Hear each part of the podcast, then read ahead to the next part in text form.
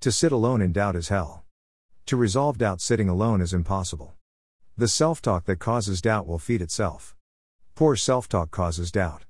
A doubting mind will remain a doubting mind no matter what intellectual knowledge is provided to it, the answers to the questions are really irrelevant.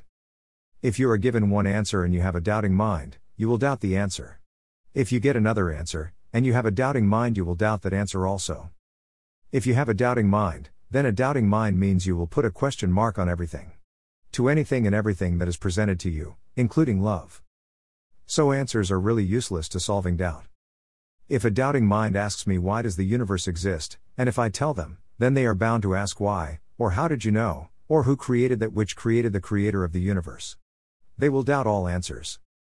After everything a life of searching for answers, the doubtful person will come to see that they were not seeking answers, they were full of answers, they were seeking to be away from doubt.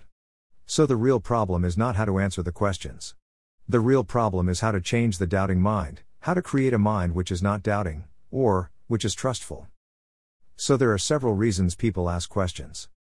The first may be that they want a confirmation.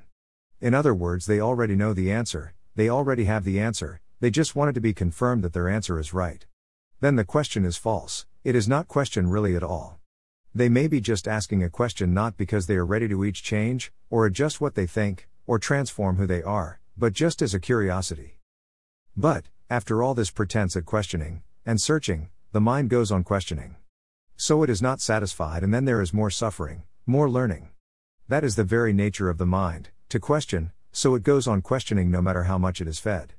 It doesn't matter what you are questioning, with anything given to the mind, it will create a question. It is a machine to grind out, invent, to create questions. So give it anything and it will cut it into pieces and create many more questions. One question answered, and the mind will create many questions from that answer. This has been the whole history of philosophy. There are many stories of philosophers who were as children very inquisitive. They set out on a path to answer the many questions of life, and then on their deathbed they will say, The more I know, the more I know I don't know. The doubting mind is the real problem, not the questions. We are really searching for a way to clear our doubts. Answers will not fulfill the need. Our needs are to clear our doubts. But how can doubts be cleared? Is there any answer? Is the anything that will clear doubt? The mind is doubt, it is not that the mind doubts things, the mind itself is doubt. Unless the mind dissolves, lets go, releases, doubts cannot be cleared. So the mind becomes the gateway to where there is no doubt. So we teach not answers, nor dogma, nor solutions, we teach techniques. These techniques are complete and lead to experience, and experience is the only mechanism that can eliminate doubt.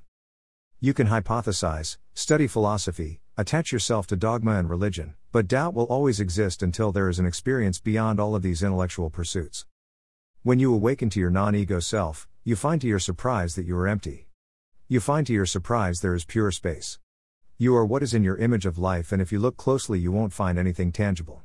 You find nothing, except feeling, an intent, a caring, the center of everything, light, soul, universe. Nothing. Greater than love is the glue that binds all things.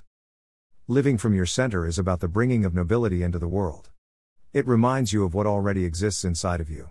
Nobility is awakened, it is what exists before we go to work, make a success, or find a relationship. It affects how we treat others and ourselves, and how we act in the world. It is really nothing in particular, it just means no tension and not reacting to anything that happens. The ego, your mind, is doubt. It doubts everything. So the experience of nothingness, contentment, or consciousness means getting out of your head. Simply out of your mind twice a day.